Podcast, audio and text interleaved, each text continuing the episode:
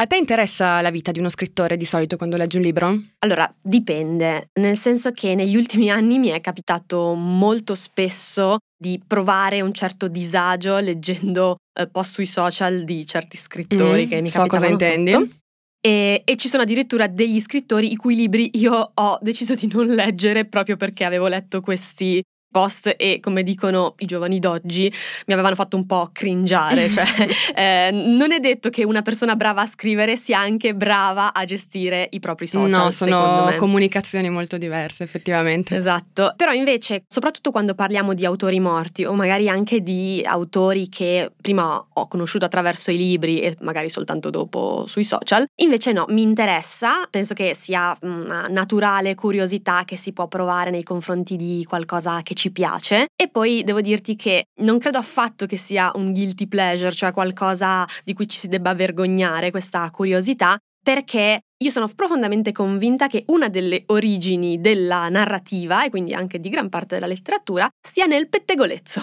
E quindi ecco, secondo me è del tutto ammissibile incuriosirsi sulla vita degli scrittori. Invece tu cosa ne dici? Perché ci sono scuole di pensiero diverse su questo. No, no, sono abbastanza d'accordo con te, devo dire, e poi bisogna anche ricordare che gli scrittori, prima di tutto, sono comunque delle persone e in quanto tali eh, possono essere sia interessanti ma anche per niente interessanti, pur sapendo scrivere dei bei libri, non- le, le cose non necessariamente coincidono. Anche questo è vero. Ci sono però appunto scrittori invece co- che hanno avuto vite piuttosto mirabolanti e uno di questi è Giuseppe Berto, di cui questo mese ho letto Il male oscuro. Romanzo della seconda metà del Novecento italiano, molto importante per alcuni, addirittura un capolavoro, fu anche un bestseller eh, già al tempo, eh, che un po' è caduto nel dimenticatoio e non molti celebrano tra la grande letteratura italiana di quel tempo, comunque ci si dimentica un po' di lui. Eh, la sua vita fu sicuramente però eh, molto interessante, tanto quanto la sua produzione letteraria, di cui presto parliamo.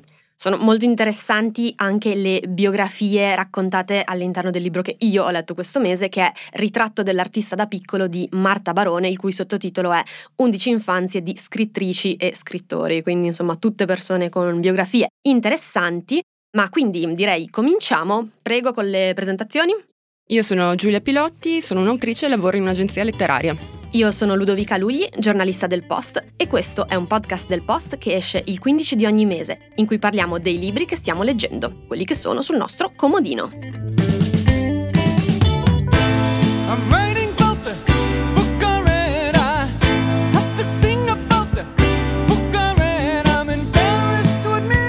Ma parliamo di ritratto dell'artista da piccolo, quindi di Marta Barone. Prima cosa che mi incuriosisce è qual è il criterio con cui sono selezionati questi autori, cioè che tipo di raccolta è. Allora, direi che il primo di tutti i criteri è il fatto che sono autori che eh, Barone ama, che ha letto tantissimo, di cui conosceva molto bene le, le opere. Mhm. Un aspetto che hanno in comune, che è subito evidente, è che sono tutti nati eh, tra la fine dell'Ottocento e i primi decenni del Novecento. La più vecchia è eh, Virginia Woolf, che nacque nel 1882, mentre invece la più giovane è Ingeborg Bachmann, che nacque invece nel 1926. Questo aspetto cronologico è fondamentale da un certo punto di vista, lo spiega anche Marta Barone nell'introduzione, perché proprio alla fine dell'Ottocento che di fatto nasce il concetto di infanzia per come lo consideriamo oggi, Mhm. come un periodo importante nello sviluppo della persona, distinto da quello che viene dopo e di cui bisogna avere anche cura. Tra l'altro è più o meno lo stesso periodo in cui nasce anche la letteratura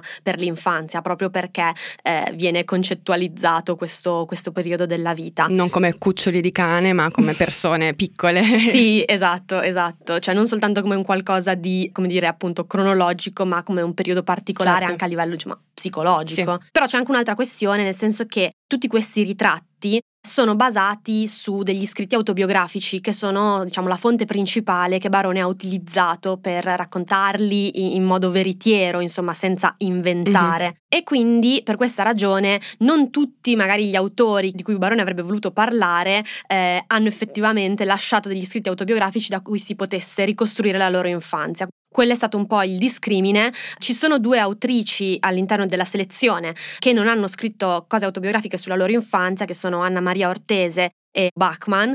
Nel loro caso si è aiutata un po' di più con delle biografie e ha usato un po' di più, lo dice fin da subito, lo strumento della congettura, quindi cioè dell'unire i puntini tra le cose che si sapevano. Ma anche tramite la loro produzione, diciamo, di finzione. Assolutamente, nel senso che comunque tutti questi autori sono autori che eh, Barone conosce bene, di cui ha letto tanto le Mhm. opere e su cui ha fatto molte riflessioni e questo si vede bene le- Ok. leggendo il libro. Cosa c'entra però esattamente Marta Barone con questo tipo di approccio agli scrittori? Cioè come mai ha, avuto, non so se lo spiega, ma se ha avuto un'illuminazione che l'ha portata a scrivere questo libro? Tutto nasce da una sua collezione che faceva per passione, una collezione di fotografie di scrittori bambini che qualche anno fa si era messa insomma a cercare online Mhm. e su libri biografie e aveva questa curiosità secondo me perché da un lato lei le piace tantissimo la letteratura, dall'altro è anche una che ha molto frequentato la letteratura per l'infanzia, di conseguenza ha messo insieme queste due cose. Penso che la maggior parte delle persone conoscano Barone per via del suo libro Città sommersa, con cui è stata peraltro candidata al premio Strega un paio di anni fa. Però lei prima di Città sommersa, che è un libro sulla biografia di suo padre e sulla storia dell'Italia negli anni 70, degli anni di piombo, però prima lei era, oltre a essere una traduttrice, anche un'autrice di libri per ragazzi e traduttrice di libri per ragazzi. Tra, tra le altre cose si è occupata di tradurre seriamente per la prima volta in italiano il primo libro della serie di Mary Poppins. Oh, wow. Che vabbè, io penso che tipo in Italia tutti conoscano per il film della Disney. Sì, io devo dire non- non so nulla dei, dei libri di Mary Poppins. Ecco, Non so appunto. neanche se fino a questo momento mi ricordassi che c'erano dei libri addirittura in serie su, su Mary Poppins. Sì, il, il film in realtà non è tratto da un libro, bensì da una serie di libri che sono stati condensati insieme.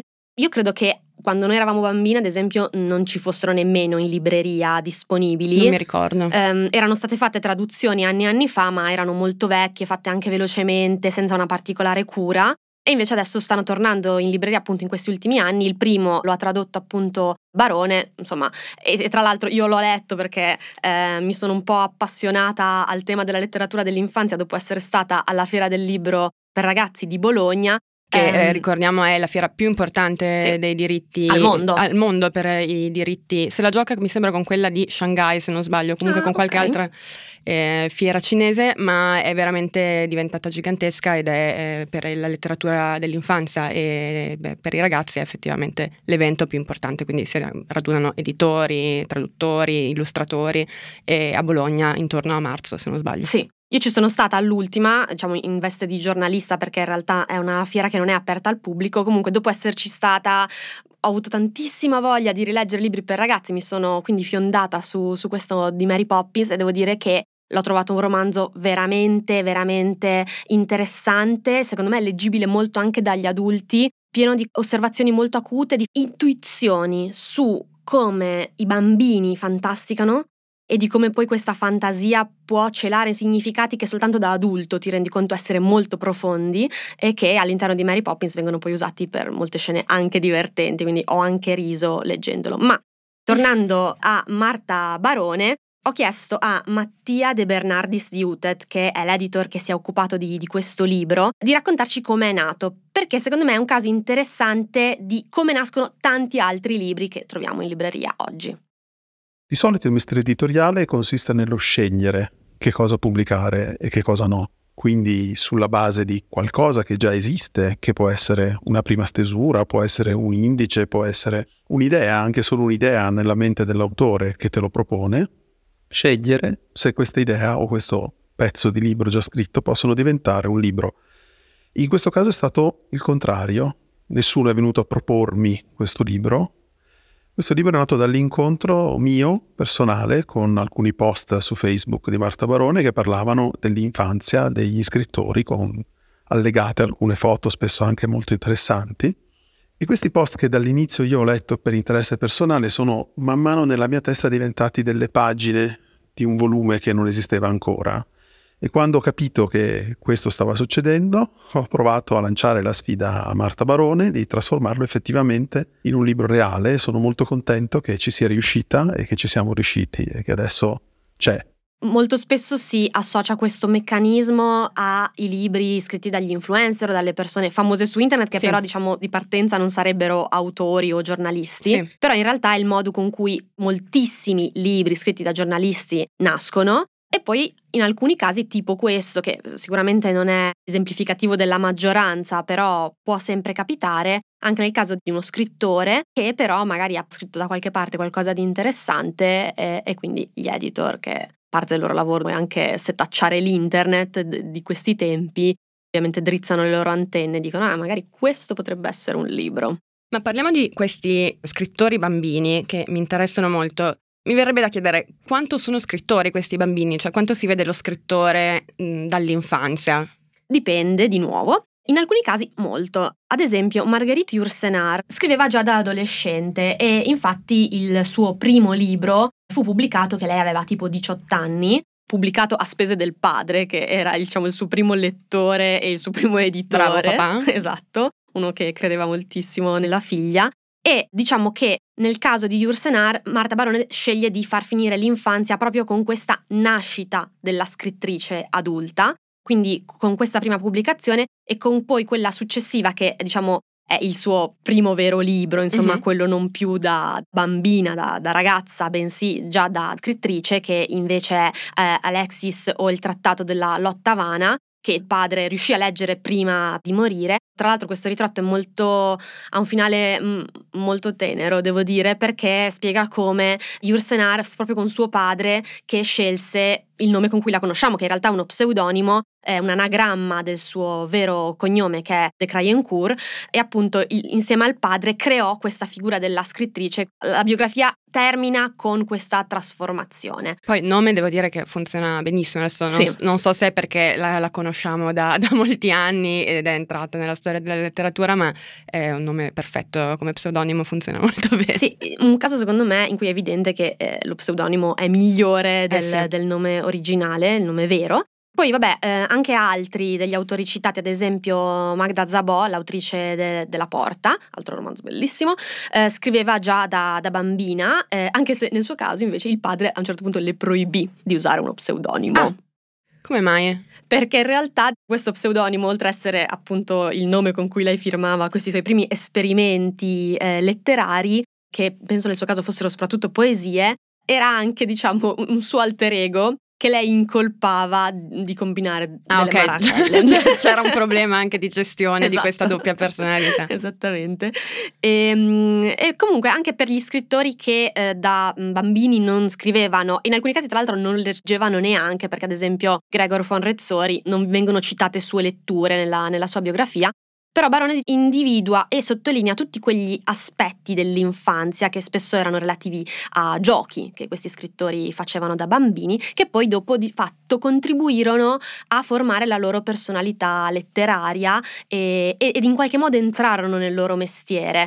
Eh, ad esempio di eh, Natalia Ginsburg, la cui infanzia probabilmente conosciamo più di tutte quelle che sono raccontate qui, perché insomma lessico familiare parla anche di, di quella Certo. e- ed è una lettura che, che molti abbiamo fatto.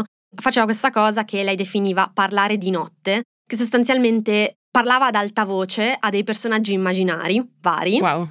eh, non soltanto di notte in realtà, ma anche di giorno. E secondo me, insomma, eh, Barone riconduce a questo gioco appunto quello che poi divenne il suo lavoro di scrittrice. Lei comunque poi scriveva anche dei libricini, impaginandoli anche, insomma, letteratura e- ed editoria Ed editoria. come, come gioco. Era già, diciamo, scritto. Esatto.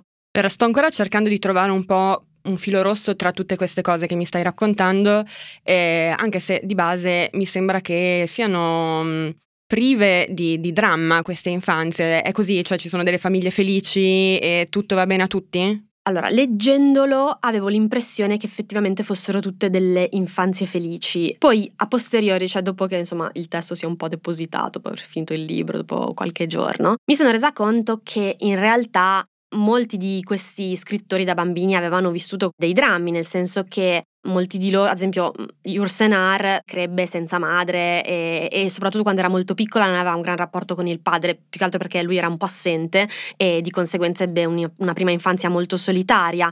Virginia Woolf perse la madre che insomma era ancora molto piccola e quindi ebbe questo primo grande lutto già molto giovane. Lo stesso si può dire anche di eh, Elias Canetti, che, insomma, il cui padre morì, che lui era più o meno in età scolare. Poi c'erano i genitori di Yvonne Rezzori che non si amavano, erano molto infelici, questa cosa si vedeva molto nella loro vita quotidiana, a un certo punto divorziarono anche e poi sua sorella maggiore morì a 20 anni. Tra E- l'altro, scusami, è anche un grande topos eh, della letteratura per infanzia, effettivamente questo, la mancanza di un genitore spesso ricorre nelle storie per bambini, quindi forse non so se Barone l'ha fatto apposta, però mh, c'è il tentativo un po' di recuperare dei punti fermi della letteratura per l'infanzia. Guarda, in realtà no, perché lei non presenta nel scrivere queste biografie il trauma come qualcosa di formativo e che c'entra con la creazione, diciamo, dello scrittore a partire Mhm. dal bambino. Infatti, la mia prima impressione che in realtà fossero delle infanzie felici è dovuta al fatto che lei non insiste tanto su questi momenti drammatici. Anche nel caso di Anna Maria Ortese, la cui famiglia era molto povera e quindi la cui infanzia fu molto influenzata da, da questa povertà, però non, non sembra che sia stato quello a rendere quella bambina una futura scrittrice, ma piuttosto un'indole personale, un modo di vedere la realtà che nei casi di altri scrittori si esprimeva moltissimo con la lettura oppure con il raccontare storie oppure di nuovo con il fantasticare, eh, che appunto ha portato a questo percorso. Però il trauma non viene considerato come l'origine dell'arte, come invece magari oggi si tende spesso Sì, a fare a in immaginare quantomeno. Sì. C'è un po' questo stereotipo appunto dell'artista che è tale proprio perché ne ha Soffre. passate, perché soffre. E scusami se insisto su questa cosa, ma voglio capire bene come si tiene insieme poi questo libro, cioè come sono collegate queste istantanee infantili degli scrittori. La chiave è nel titolo, ritratto dell'artista da piccolo. Mhm. Cioè comunque sono ritratti di artisti, cioè le biografie sono raccontate appunto ovviamente con tutti gli strumenti della narratrice, quindi anche se trauma non è il centro delle storie, però insomma mm, Barone va avanti e indietro, fa delle considerazioni, Neanche la felicità però è al centro di tutte le storie. Nemmeno, nemmeno. Al centro c'è proprio la nascita dell'artista, cioè lei va a sottolineare tutti questi elementi dell'infanzia di queste persone che evidentemente secondo lei, ma anche secondo quello che poi loro hanno raccontato nei loro scritti autobiografici che hanno fatto diciamo da materiale per queste biografie, li ha resi degli scrittori, quindi appunto questi giochi, queste letture, ovviamente certi eventi della loro infanzia e quindi vengono raccontate tendenzialmente in ordine cronologico, però sottolineando tutti questi momenti, tutte queste esperienze che li hanno resi degli artisti. C'entrano qualcosa le loro famiglie con questo processo di eh, artistificazione o erano, cioè si assomigliano, sono un po' mi hai risposto in parte su come sono cresciuti e che tipo di infanzia hanno avuto, ma madri, padri, come, come sono questi genitori? Allora, non tutti sono arrivati a diventare editori dei propri figli, Mm. come il padre di Che Yursenar. vince il premio miglior babbo del libro probabilmente. Allora, forse sì, forse no. Nell'infanzia profonda era appunto un po' assente, quindi non so se veramente fosse il migliore. Di sicuro ha incoraggiato la carriera della figlia. Altri invece, diciamo, non hanno avuto questo ruolo. Eh, alcuni sicuramente hanno, come dire, nutrito la fantasia dei figli facendogli leggere tantissimo, mostrandosi come dei lettori, raccontandogli tante storie. Altri meno. Di nuovo, alla prima lettura avevo l'impressione che fossero tutti, insomma, dei genitori positivi, cioè che non ci fossero contrasti veri tra i figli e i genitori, non ci fossero padri di Kafka, diciamo, all'interno di, eh, di questa selezione. E in realtà poi a posteriori, di nuovo, riflettendoci più avanti, mi sono resa conto che mm, non tutti sono dei personaggi veramente positivi, però proprio perché ehm, Barone li ha raccontati partendo dal materiale autobiografico e quindi comunque i figli volevano anche bene a- ai genitori. È come se ci fosse un punto di vista che li mostra in modo positivo o perlomeno empatico. Anche quelli in realtà più freddi comunque non vengono, vengono mostrati in modo umano, come delle persone che, come tutti, hanno anche dei lati negativi. Ad esempio, la madre di Elias Canetti era una donna molto complicata, soprattutto dopo essere rimasta vedova e aver avuto appunto una grande sofferenza, però il figlio l'amava tantissimo e questa cosa esce tanto dalla, dalla sua biografia. Magari ti leggo un pezzo proprio da questo ritratto, che è molto interessante secondo me. Devo fare la premessa che Elias Canetti, per chi non lo conoscesse, è uno scrittore di lingua tedesca, ma la sua lingua madre non era il tedesco, eh, bensì il ladino, cioè la, la lingua parlata dagli ebrei di origine sefardita, che sostanzialmente è una versione molto antiquata dello spagnolo.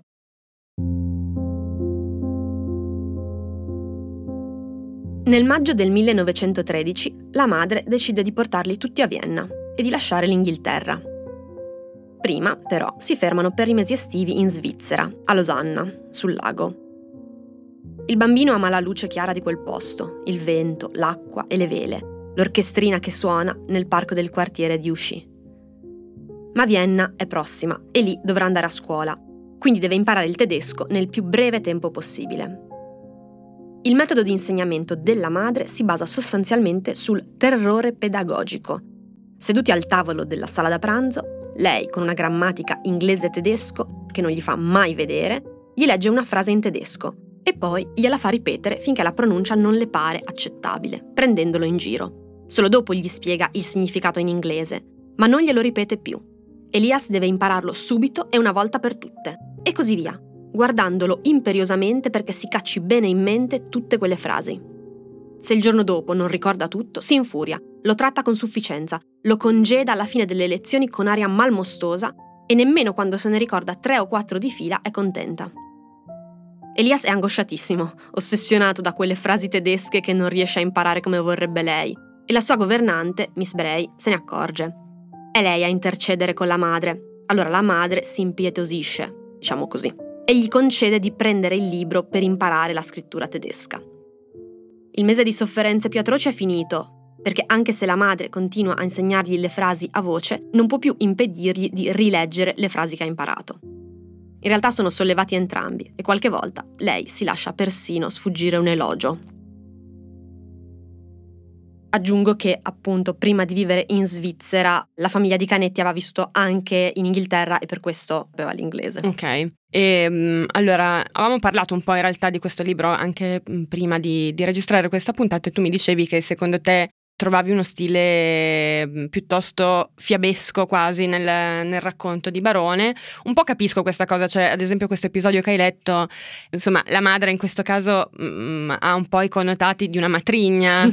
Eh, di una strega cattiva. Di una strega cattiva, o, e, insomma, senti la frustrazione del, del canetti bambino eh, come appunto nei piccoli protagonisti di, di, delle storie che, che conosciamo. Fiabesco non lo so, cioè è vero che è molto accessibile, cioè, spiegami meglio perché ti, ti, lo percepisci come fiabesco, perché appunto gli elementi, forse era questo che, che intendevi, cioè gli elementi eh, narrativi sono simili a quelli della letteratura per l'infanzia, eh, come scrittura però mi sembra, insomma non è un libro per ragazzi, ecco mi sembra un libro per adulti a tutti gli effetti. Secondo me è un libro per ragazzi e per adulti, okay. se, se, possiamo usare questa, diciamo, definizione apparentemente insensata, forse insensata, nel senso che io mi sentivo come quando ero bambina e leggevo delle fiabe, però mm. appunto sono per adulti. Ha risvegliato in me, diciamo, quei percorsi neurali, però ovviamente è un libro per adulti L'ho definito fiabesco forse perché eh, soprattutto nell'introduzione a ogni ritratto, in cui si parla soprattutto del contesto in cui queste persone vissero, si raccontano di fatto dei mondi perduti, perché eh, l'Europa di inizio Novecento, quindi prima della prima e della seconda guerra mondiale o a cavallo tra le due guerre, è un mondo che non esiste più. E nel raccontarlo, secondo me, Barone è molto abile e un po', diciamo, mm, suscita la nostalgia nei confronti di ciò che non si è mai conosciuto, ma poi era il periodo della Belle Époque, quindi insomma, su cui poi ci fu effettivamente una forte nostalgia storica da parte di chi invece l'aveva vissuta. Eh, e quindi forse per questo un mondo un po', un po', fatato, un mondo anche che venne prima di un grande orrore, quello delle guerre certo. mondiali, e quindi necessariamente eh, era migliore. E poi c'è anche una questione un po' stilistica che è sicuramente un libro molto accessibile, molto narrativo, eh, ma secondo me Baron è molto brava nella scelta delle parole, ad esempio anche degli aggettivi, sono sempre molto esatti e, e diciamo sono anche degli aggettivi che magari perlomeno per quanto riguarda me, non mi verrebbe da usare mm-hmm. nella vita quotidiana, nel parlato, ma che in realtà effettivamente rispetto a gli aggettivi invece che usiamo più spesso come basici, be- bello, esatto. sono molto più corretti e, e, quando ci fai attenzione a questi aspetti dici ah guarda la cura esatto, per il testo la è... cura per il testo e poi in generale è una lettura molto rasserenante eh, direi anche questo perché queste sono biografie di persone che non finiscono però, come di solito finiscono le biografie, con la morte di queste persone. O meglio, Si fermano prima, molto prima. Esatto. In realtà una morte c'è, mm, in un certo senso. Leggendolo ho ripensato eh, a una citazione che ho letto qualche mese fa in un saggio sulla letteratura per l'infanzia. L'ho ritrovata e te la, te la leggo. È una citazione di Dieter Richter, che è uno studioso di letteratura tedesco, e dice questo. L'infanzia è costretta sempre a morire. Anche se non si tratta di una vera e propria morte fisica, è comunque una morte, in quanto l'adulto seppellisce il bambino che è in lui. Quindi in un certo senso... In questo senso c'è una morte. Esatto, Ma però è- non è una morte Baronella vera è e propria. esplicito questo pensiero? Cioè, secondo te è- l'operazione è analoga a questa cosa che mi hai appena detto? In realtà non ne ho idea, è una cosa che, che appunto ho pensato io riflettendo sul fatto che leggendo questi ritratti comunque mi sono sentita rasserenata, l'ho trovata una lettura molto distensiva, molto rilassante. Hai elencato una serie di cose che mi fanno pensare a un tipo di libro che io amo molto, in realtà non lo dico con disprezzo, però il libro da bagno, cioè quel libro che tieni in bagno e che in momenti diciamo riflessivi un- uno sfoglia. Ehm, siamo di fronte a un libro da bagno?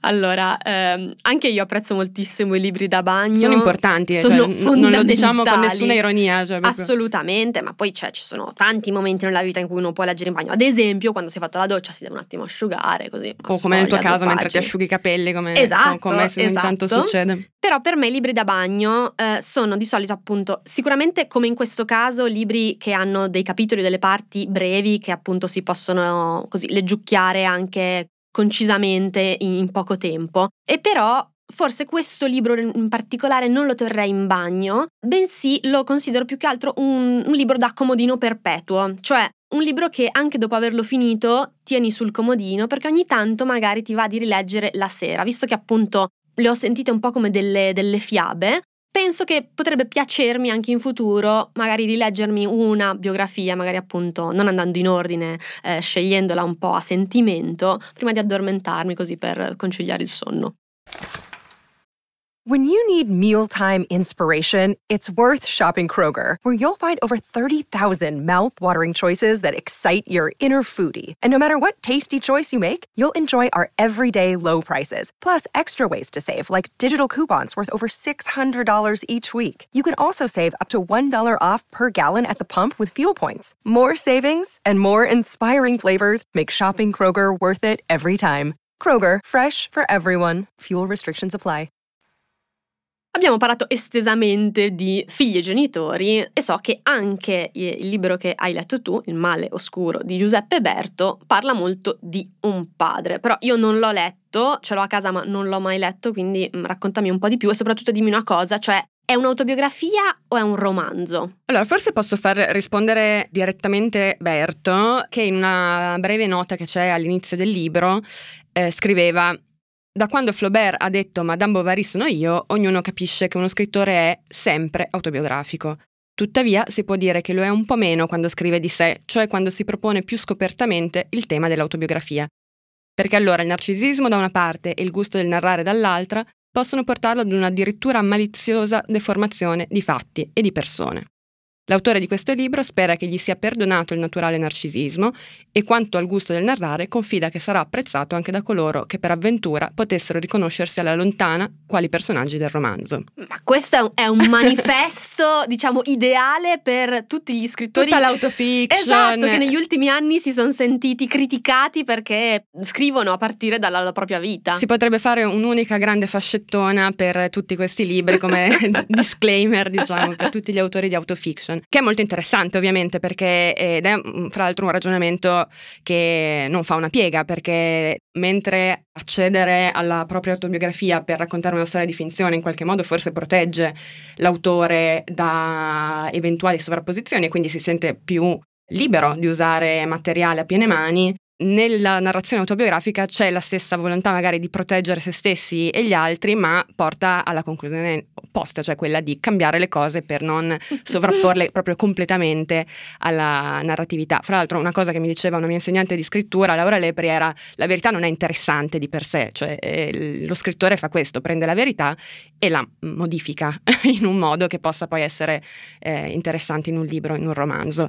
Ma E- senti, eh, visto che ti volevo chiedere subito, di che anno è questo romanzo, appunto per contestualizzarlo anche rispetto ai, ai dibattiti attuali del sull'autofiction? 64, del Ok. 1964. E, mm, eh, scusami, dico un'altra cosa perché Berto ci aiuta molto in realtà a rispondere a queste domande perché c'è anche una nota invece eh, di postfazione, sempre sua al male oscuro, dice anche che il male oscuro è e non è un romanzo, Mm. quindi ti rispondo con questa ambiguità e, e andiamo avanti. Ci piace l'ambiguità. Ma di cosa parla? Cosa racconta? Allora, è dichiarato dalla primissima riga, lo scrittore personaggio che scrive in prima persona dice che il cuore del romanzo è la lunga lotta col padre. Nel caso del protagonista, del personaggio principale che racconta, stiamo parlando di un uomo sulla cinquantina che appunto sviscera il suo rapporto col padre nel corso di un percorso di psicanalisi freudiana. In seguito a un lunghissimo percorso di nevrosi ipocondriaca che l'ha portato appunto a cercare una soluzione e che lui ripercorre nelle pagine di questo racconto. È un personaggio che eh, ce le ha un po' tutte, è nevrotico, è fobico, è lamentoso, è un passivo aggressivo. Mm, ha un, rapporto, ha un rapporto complesso, per non dire problematico, con le donne, eh, però in tutta questa mm, fase di eh, psicosi, nevrosi che viene raccontata, puntata fa delle cose, il protagonista prova a gestire la sua vita, si sposa, ha una figlia, anche se ovviamente ritiene le donne colpevoli sempre di cercare di incastrarlo in questa vita. Fantastico. Quindi prima c'è una donna che eh, lo vuole sposare, ma lui riesce a liberarsene, poi ne arriva un'altra che anche però lo, vuole sposare, lui no, però la incastra rimanendo incinta. Insomma, lui è vittima delle Classic, circostanze. proprio un classico delle donne. Poi però lui ad essere appunto preda di mille tormenti che in tutto questo, pur cercando di dare una forma alla sua vita e tornando quindi indietro nella narrazione e ricostruendo tutto questo periodo di anni di, di nevrosi, è un personaggio che sostanzialmente non riesce a scrivere eh, il suo capolavoro, così Ah, lo ok, chiama. Quindi questo è, è il problema. È uno scrittore che non riesce a scrivere a causa della nevrosi e delle circostanze. Il rapporto col padre è centrale e così si apre il libro, cioè con il padre sul letto di morte che eh, lui da Roma va a trovare nella provincia veneta e la cui morte mh, porterà nella vita del protagonista uno sconvolgimento a cui lui attribuisce in sostanza tutto questo malessere che lo accompagna per anni. Ed è andata veramente così nella vita di Berto, cioè le cose sono effettivamente si sono svolte in questo modo. Ma allora, ehm, appunto, sempre per quella ambiguità eh, di cui abbiamo fatto menzione all'inizio, non è dato sapere esattamente quanto le due cose combacino, però sappiamo ci sono molti punti di contatto tra il personaggio e l'autore, eh, appunto, scrittore in crisi, eh, che abbiamo già detto, eh, provincia veneta come origine e eh, vita a Roma in età adulta, quindi questo scrittore che si barcamena tra sceneggiature per pagarsi da vivere, eh, sceneggiature spesso scadenti che non ha voglia di scrivere, però eh, gli permettono di andare avanti. C'è la smania di successo che era un grande pallino di, di Giuseppe Berto e eh, allo stesso tempo un po' il rifiuto dell'establishment letterario a cui lui non riuscì mai del tutto a partecipare. Eppure c'è anche Moravia, visto come acerrimo nemico, che compare proprio con nome e cognome all'interno del libro, c'è il rapporto complesso con le donne, c'è la carriera militare, perché Berto si arruolò nell'esercito in periodo fascista, forse un po' questa l'origine anche della diffidenza che c'era nei suoi confronti, perché appunto era considerato un po' autore di destra. E peraltro c'è un momento molto interessante, lui come scrittore si forma in un mm, carcere in Texas. In Texas. Come era finito in Texas? perché lui nel 43 prende parte, appunto, essendo parte delle milizie fasciste, da- dal 29 prende parte a diverse operazioni militari eh, in periodo fascista e nel 43 alla campagna di Tunisia, che appunto si conclude con lui che eh, cade prigioniero eh, e Ok. viene trasferito in un eh, campo di prigionia in Texas, per l'appunto, dove fra gli altri conosce anche l'artista Alberto Burri, quindi insomma diciamo un carcere ben frequentato, sembrerebbe. E qui in- in Texas comincia a mm, sviluppare un rapporto un po' più consapevole con la lettura e con la scrittura, legge molti americani. Ah, ecco, infatti, ed è stato influenzato da, da queste letture. Lui dice di averne molto alcuni, in particolare Hemingway, che poi, insomma, immagino con, suo grande, con sua grande soddisfazione riconoscerà in Berto anche un autore di grande valore più avanti, quando Ah. sarà un autore Ok, affermato. quindi Hemingway consiglia Giuseppe Berto. Hemingway consiglia Giuseppe Berto, esattamente. E, mm, insomma, quindi i punti di contatto con la biografia dell'autore sono, sono effettivamente tanti, compresa la conclusione eh, del libro. Non è uno spoiler perché comunque appunto è un libro di trama fino a un certo punto, ma adesso vediamo perché. E, mm, con questo ritiro a Capo Vaticano in Calabria, dove il personaggio finisce per guarire in qualche modo, se non altro dal blocco dello scrittore, e, e dove effettivamente Berto scrisse in un paio di mesi Il male oscuro. Allora, ti confesso che soprattutto la cosa che hai detto su Moravia mi ha fatto venire voglia di leggere questo libro alla ricerca di pettegolezzi che, come ho dichiarato precedentemente, C'è io anche pare apprezzo. un, un beef, uno scontro con Dacia Maraini, sempre su questa. Aia, ok. Pare che ci fossero volati anche degli avvocati tra, tra i due e vinse la Maraini. Comunque, povero Roberto non, non- non è un vincente, Eh, diciamo, nella Berto, storia. magari aveva ragione lei. Aveva, no, eh, aveva probabilmente ragione lei perché Berto era comunque un rancoroso e che amava diciamo la bagarre, però chissà, insomma è un po' un perdente, a me i perdenti fanno sempre molta simpatia. Va bene, non leggerò la ricerca di pettegolezzi, ma eh, volevo chiederti anche un'altra cosa che eh, ho pensato mentre parlavi. Appunto, io non avendolo letto, eh, l'ho inserito nella mia libreria di casa mm, in uno scaffale che ho dedicato a gente che vive male, così lo chiamo io, eh, vicino anche ad esempio eh, Una vita come tante di Ania Yana Ghiara, che Gente che soffre. è anche. conosciuto come il libro che fa stare peggio le persone, però un altro libro che mi è venuto in mente mentre parlavi è La coscienza di Zeno. È un fratello della coscienza di Zeno questo libro? Sicuramente sono parenti, non è neanche un segreto, nel senso che lo stesso Berto cita più volte un po' i padri di questo genere, che sono appunto da una parte Svevo con la coscienza di Zeno, dall'altra Gadda con la cognizione del dolore. Sono mm, gente che vive male, gente che va in analisi, nel senso che con Zeno Esatto. condivide tante cose, eh, a partire dal conflitto col padre, che è centrale anche nella coscienza di Zeno, ma mi verrebbe da dire una coscienza di Zeno senza filtri. Mm, Ehm, perché non ci sono le sigarette. ci sono sicuramente mo- molte meno sigarette, ma manca una mediazione, che è il grande merito letterario, secondo me, di questo libro pazzesco, se posso dirlo, perché non esprimo tanto i giudizi quando parlo di, di libri in questa sede, però va detto, cioè è un libro incredibile, è un libro che, anche a detta dell'autore stesso, che fonda un po' un genere e uno stile, che lui stesso chiama lo stile psicoanalitico. Questo lo dico perché rispetto appunto alla coscienza di Zeno, la nevrosi non è solo un tema dentro al libro, non è un racconto che l'autore riesce ad affrontare con il distacco, la distanza appunto autoriale. In questo caso l'autore si cala fino al collo nella nevrosi e la nevrosi diventa quasi la narratrice stessa, è come se fosse la materia delle parole, è qualcosa che magari sembra un po' difficile da spiegare, però si nota a partire dalla forma che Berto sceglie di dargli, che è quello di un flusso di coscienza, anche se si esita un po' a definirlo in questo modo proprio perché è molto diverso dai flussi di coscienza che conosciamo.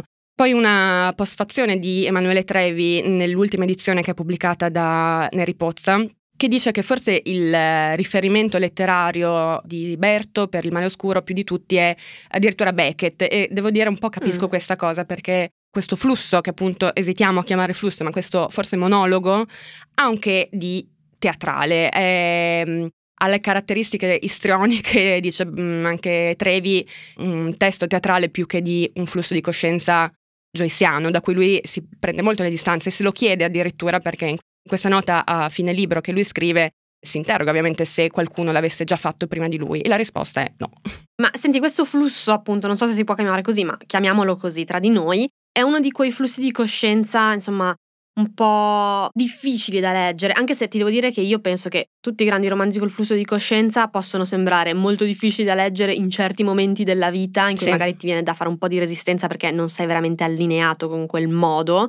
E invece in altri ti risultano estremamente scorrevoli. Io con Proust ho avuto appunto entrambe le, le esperienze, ma appunto volevo sapere com'è questo flusso di coscienza, se ti permette appunto di farti trascinare nel flusso oppure se invece scatena una forma di resistenza. Allora, io lo tenevo lì da un po' perché temevo fosse un libro un po' cupo e difficile a partire dal titolo che insomma mi lasciava presagire eh, una certa negatività. Io poi sono un'attrice, devo dire che non ama fare tanta fatica, quindi poi quando so flusso di coscienza un po' mi sospettisco, comunque tendo a impigrirmi e mm, sì, non ho un gran rapporto diciamo con questo tipo di forma. In questo caso devo dire siamo di fronte a un flusso abbastanza facile, tanto perché è intriso di un umorismo continuo, cattivello ovviamente, cioè non è che ti fai pazze risate, però ridi co- della, Ah, della sventura. Ridi. Sì. Quindi si è rivelato un libro pilottiano, mi viene da, io, io da se non dire. trovo qualcosa che mi fa ridere, eh, niente, non, non- non riesco ad andare avanti con la mia vita. E, sì, fa ridere, fa ridere, infatti mi ha mm, ricordato tra, tra le varie cose anche un, un altro libro di gente dallo psicanalista che è Il lamento di Pornoi di Philip Roth. Anche questo, storia di un uomo che appunto va in analisi ripercorre eh, il rapporto con la propria famiglia, più centrale la madre del padre, se ricordo bene, nel lamento di Pornoi, però insomma analogamente eh, divertente, cinico e un po' scorretto. Tra l'altro mh, mi inserisco per dire molto piacevole anche da ascoltare in audiolibro, ce n'è uno insomma sulle varie piattaforme, letto da Luca Marinelli che è veramente una delle mie esperienze migliori con gli audiolibri perché effettivamente è divertente ed è divertente sentirlo letto. Ah, vedi, allora potrei rileggerlo eh, ascoltandolo, che è una cosa che mi piacerebbe fare effettivamente. E, mm, me lo ha ricordato, ma ci tengo a specificare che è un libro in realtà di cinque anni dopo, quindi non è Berto ispirarsi a Philip Roth, neanche penso Philip Roth a ispirarsi a Berto, però non lo possiamo sapere perché comunque Berto a questo punto aveva già una fama internazionale. Il suo primo libro, che era Il cielo è rosso, aveva già avuto un successo eh, vent'anni prima a livello internazionale e insomma era un autore affermato, anche se appunto abbiamo già detto che è un po' dimenticato, ma ricordiamo anche che all'epoca invece era un nome. E quindi dicevo sì, un flusso facile diciamo da questo punto di vista, cioè divertente, ma anche facile da leggere, pur essendo un flussone, cioè Mm. eh, diciamo adesso dirò una cosa un po' prosaica, però per chi ha familiarità con gli assorbenti direi quattro gocce. Insomma, mh, è difficile mettere il segnalibro da qualche parte perché veramente Berto non si ferma davanti Ah, a niente Ok, c'è questa difficoltà pratica. pochi punti, ancora meno virgole, mi verrebbe da dire, e, che appunto punteggiatura usata con estrema parsimonia e tanto, tanto, tanto flusso quasi inarrestabile. Si va avanti per pagine intere senza veramente sapere dove mettere un'orecchia alla pagina. Ma senti, riesci a leggermene però un pezzo per capire un po' esattamente Ci provo, prendo, prendo fiato, prendo fiato e bevo un bicchiere d'acqua.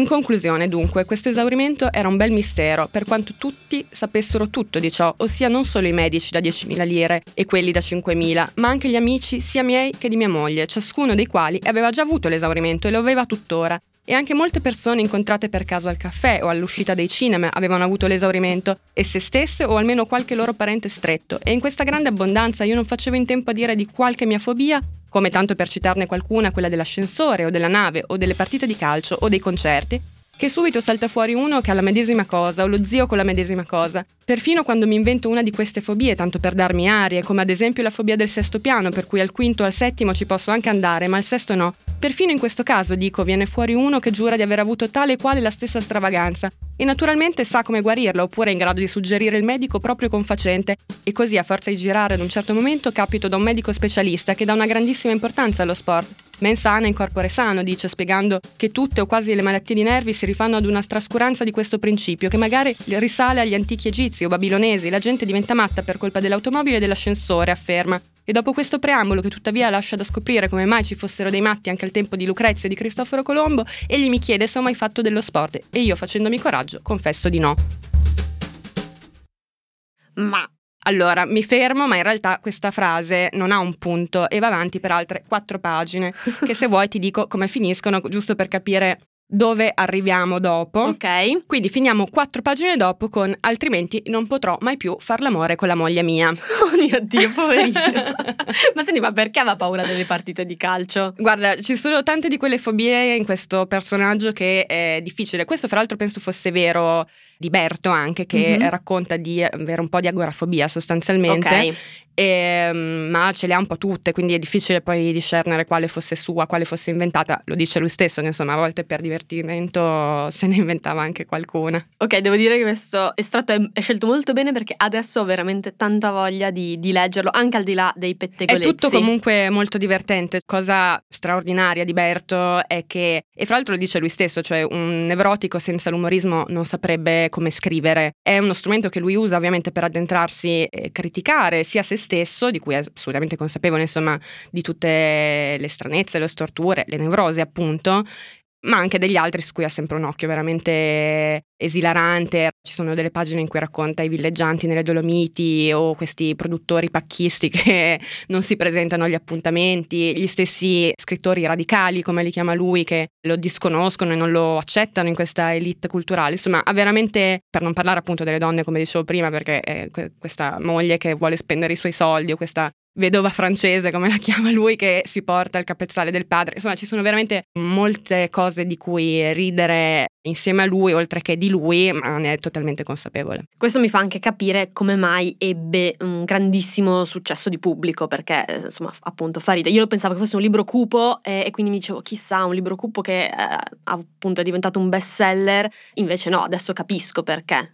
Beh, in parte è sicuramente questo. eh, è corretto parlare di bestseller perché almeno si legge, adesso non sono riuscita a recuperare dei dati ufficiali, però chi ne ha scritto, sia in passato che in questi tempi, eh, parla di un libro che sfiorò le 100.000 copie nei primi mesi. Io stessa, fra l'altro, che l'ho letto da una vecchia edizione, della prima edizione di Rizzoli a direi la settima ristampa, Vedo che sono indicate sette ristampe eh, tra marzo e agosto del 64, un numero effettivamente notevole. Sì, notevole soprattutto per l'epoca, perché oggi quando finiscono i libri nelle librerie perché stanno andando bene, serve ristamparli, se ne possono fare agilmente anche poche Esatto. migliaia, mentre invece all'epoca era tutto molto più complicato, quindi si può presumere che queste ristampe fossero da tante copie, appunto magari anche decine di migliaia e quindi insomma sì, un grande successo.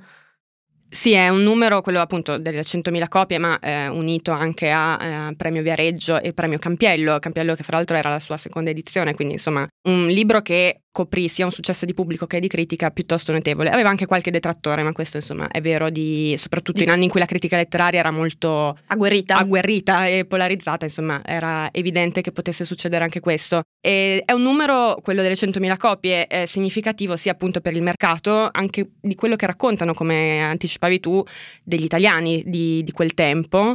È un libro che evidentemente intercetta un po' un sentimento diffuso, comune di quegli anni, per vari aspetti, mi immagino. Sono, intanto sono gli anni del boom economico e, e quindi la borghesia in qualche modo si trova ad affrontare dei problemi diversi forse da quelli precedenti e un, un po' first world problem, eh, forse. forse sì, I nel primi. senso che sono i primi ad avere un po' tutto e a quindi a cercare disperatamente fonti del loro malessere fuori da quella che era stata la povertà, banalmente, o il disagio sociale che invece raccontava il neorealismo. Infatti lo stesso Berto dice che il neorealismo è una forma letteraria morta e superata perché in- gli scrittori del suo tempo nell'approccio neorealista si rischierebbero di perdere la realtà che sta cambiando sotto i loro occhi questo eh, Quindi già un po' nostalgico, anche se erano passati pochi anni rispetto appunto al periodo del primissimo dopoguerra. Ma più che nostal- no, lui nostalgico in realtà no, anzi è molto convinto che eh, l'approfondimento psicologico, che è quello a cui lui si dedica con, con questo libro, con eh, convinzione anche un po' ideologica appunto,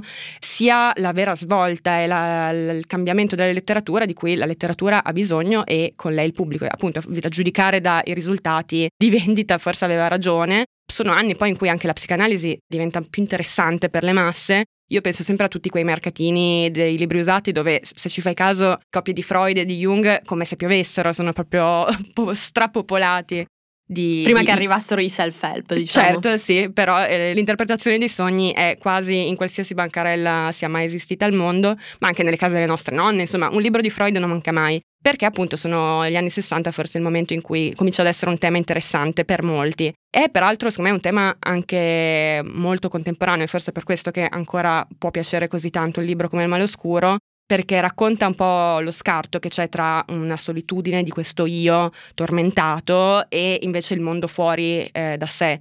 E se, se, non è attuale questo, veramente non, non, so cosa sia. Senti, però, come dicevamo fin dall'inizio, direi. Eh, appunto è un autore forse non tanto dimenticato ma piuttosto trascurato mm. eppure appunto eh, questo è un po' come dire è in contrasto con questa sua attualità eh, secondo te cioè cos'è successo cosa è andato storto e appunto ci sono varie ipotesi. Alcuni dicono che fosse semplicemente troppo bello per stare simpatico e aveva ah, molto era successo bello, cioè proprio Era un bel signore, bello. sì, okay. era un bell'uomo, era un figo, aveva successo con le donne e quindi alcuni hanno detto che questo eh, attirasse diciamo le invidie o comunque il fastidio di alcuni. Okay. Però insomma è una spiegazione un po' semplicistica. Quello che probabilmente successe insieme al fatto che la sua nevrosi reale eh, lo inibì molto dai rapporti sociali, da, da, avere relazioni normali magari anche con l'elite, quindi rendendolo sempre un po' emarginato anche mm-hmm. al suo tempo il fatto che avesse un passato nelle milizie fasciste ah, certo. e creava un precedente che per scrittori di sinistra, insomma,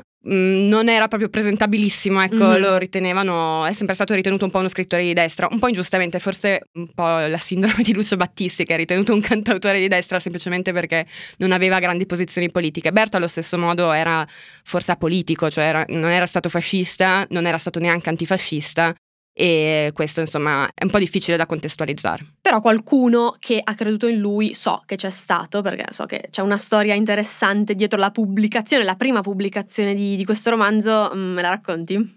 Allora, fu inizialmente bocciato in realtà da Rizzoli, ma Angelo Rizzoli, l'editore, se lo prese in realtà molto a cuore e lo volle fortissimamente pubblicare e anche sull'onda di una fiducia che aveva nel critico Giancarlo Vigorelli, secondo cui già solo il titolo era una garanzia di, ah. di successo, eh, proprio perché intercettava forse questo sentimento comune di cui abbiamo parlato. Titolo che, fra l'altro, sempre parlando di padri letterari, non l'abbiamo detto prima, ma è una citazione diretta dalla cognizione del dolore di, di Gadda. Ah. Niente, Angelo Rizzoli, quando vide che le prime 7000 copie vendevano come il pane, si rese conto insomma di aver fatto la scommessa giusta in questo caso e pare eh, che disse che avrebbe sospeso lo stipendio ai tre teste di cazzo che avevano consigliato di non pubblicarlo. E poi invece non lo fece a quanto pare era solo magnanimo. Eh sì fu, fu più magnanimo di quanto si fosse presentato. Però ecco mm, lui fu il primo vero scommettitore su questo libro apparentemente difficile e, e lontano da, dai gusti del pubblico. Però forse anche più simile a tanto pubblico perché ricordiamo che eh, Rizzoli non, non aveva avuto una formazione umanistica non aveva studiato eh, esatto. e quindi forse insomma era in grado di sentire un po' più di pancia. Sì, aveva il polso forse del popolo, non so, però aveva sicuramente questo tipo di sensibilità e comunque la volontà di rischiare con un libro come questo mm, è l'operazione di un grande editore che eh, ha sempre un po' gettato il cuore oltre l'ostacolo, come, come si suol dire, con risultati eh, come in questo caso eccellenti.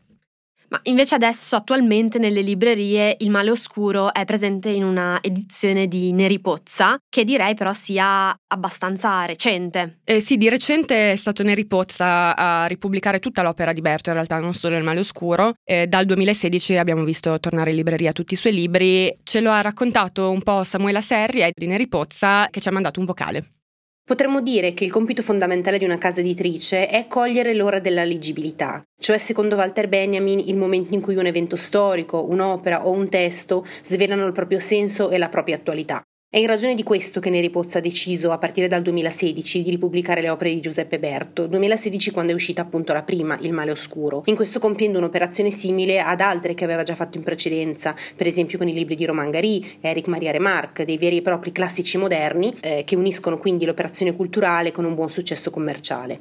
Recuperare la modernità di Berto, oltre che la sua classicità, è l'idea infatti dietro un progetto di questo genere. Berto nasce nel 1914, quindi non solo si inserisce a pieno titolo nella cerchia letteraria del secondo Novecento, ma riesce anche a individuare, spesso addirittura a prevedere con grande esattezza e specificità le criticità del contemporaneo. Lo ha fatto con Il male oscuro, rompendo il tabù sulla salute mentale, così come in toni più leggeri o se vogliamo anche umoristici con l'ultima delle opere ripubblicate da Neri Pozza o Serafina, dove i temi dell'ecologia e dell'industrializzazione eccessiva si fanno presenti urgenti e pressanti. Ed è sempre per questo motivo che ognuna delle sette opere finora uscite è stata accompagnata da una prefazione o da una postfazione che rilegge con lo sguardo di oggi le parole scritte ieri. Da Bruno Arpaia a Emanuele Trevi, da Walter Pedullà a Domenico Scarpa, da Cesare De Michelis a Silvio Perrella.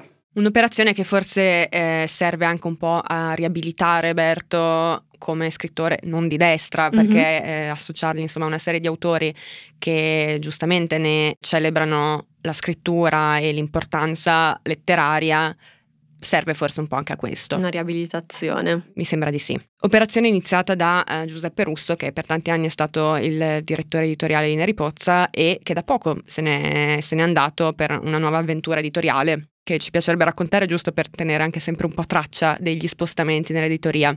Sì, infatti sono molto curiosa di vedere cosa farà Russo adesso che insieme a mm, altre varie persone che prima erano da Neri Pozza si è spostato qualche mese fa Sì. da Feltrinelli, eh, insieme faranno un nuovo imprint, cioè diciamo un marchio editoriale, eh, non una vera e propria casa editrice, ma un marchio editoriale all'interno della più grande Feltrinelli eh, che si chiamerà Gramma e Mhm. si attendono i primi titoli nel 2024, quindi sono molto curiosa sia di eh, questo nuovo imprint, ma devo dire anche di cosa farà Neri Pozza adesso che ovviamente è cambiata un po'. È cambiato eh, l'assetto. l- l- il team di persone che, che ci lavorano. Certo. Io sono Ludovica Lugli e questo mese ho letto Ritratto dell'artista da piccolo di Marta Barone, pubblicato da Utet. Io sono Giulia Pilotti e questo mese ho letto Il male oscuro di Giuseppe Berto, pubblicato per la prima volta da Rizzoli nel 1964, ora in libreria per Neri Pozza. Questa è la nona puntata di Comodino, un podcast del Post che esce il 15 di ogni mese. Potete ascoltare sull'app del post o sulle principali piattaforme. Per sapere subito quando esce una nuova puntata, potete attivare le notifiche sull'app del Post. Se la puntata vi è piaciuta potete condividerla con chi volete. Se volete scriverci, ci trovate all'indirizzo email comodino-ilpost.it. Ciao! Ciao!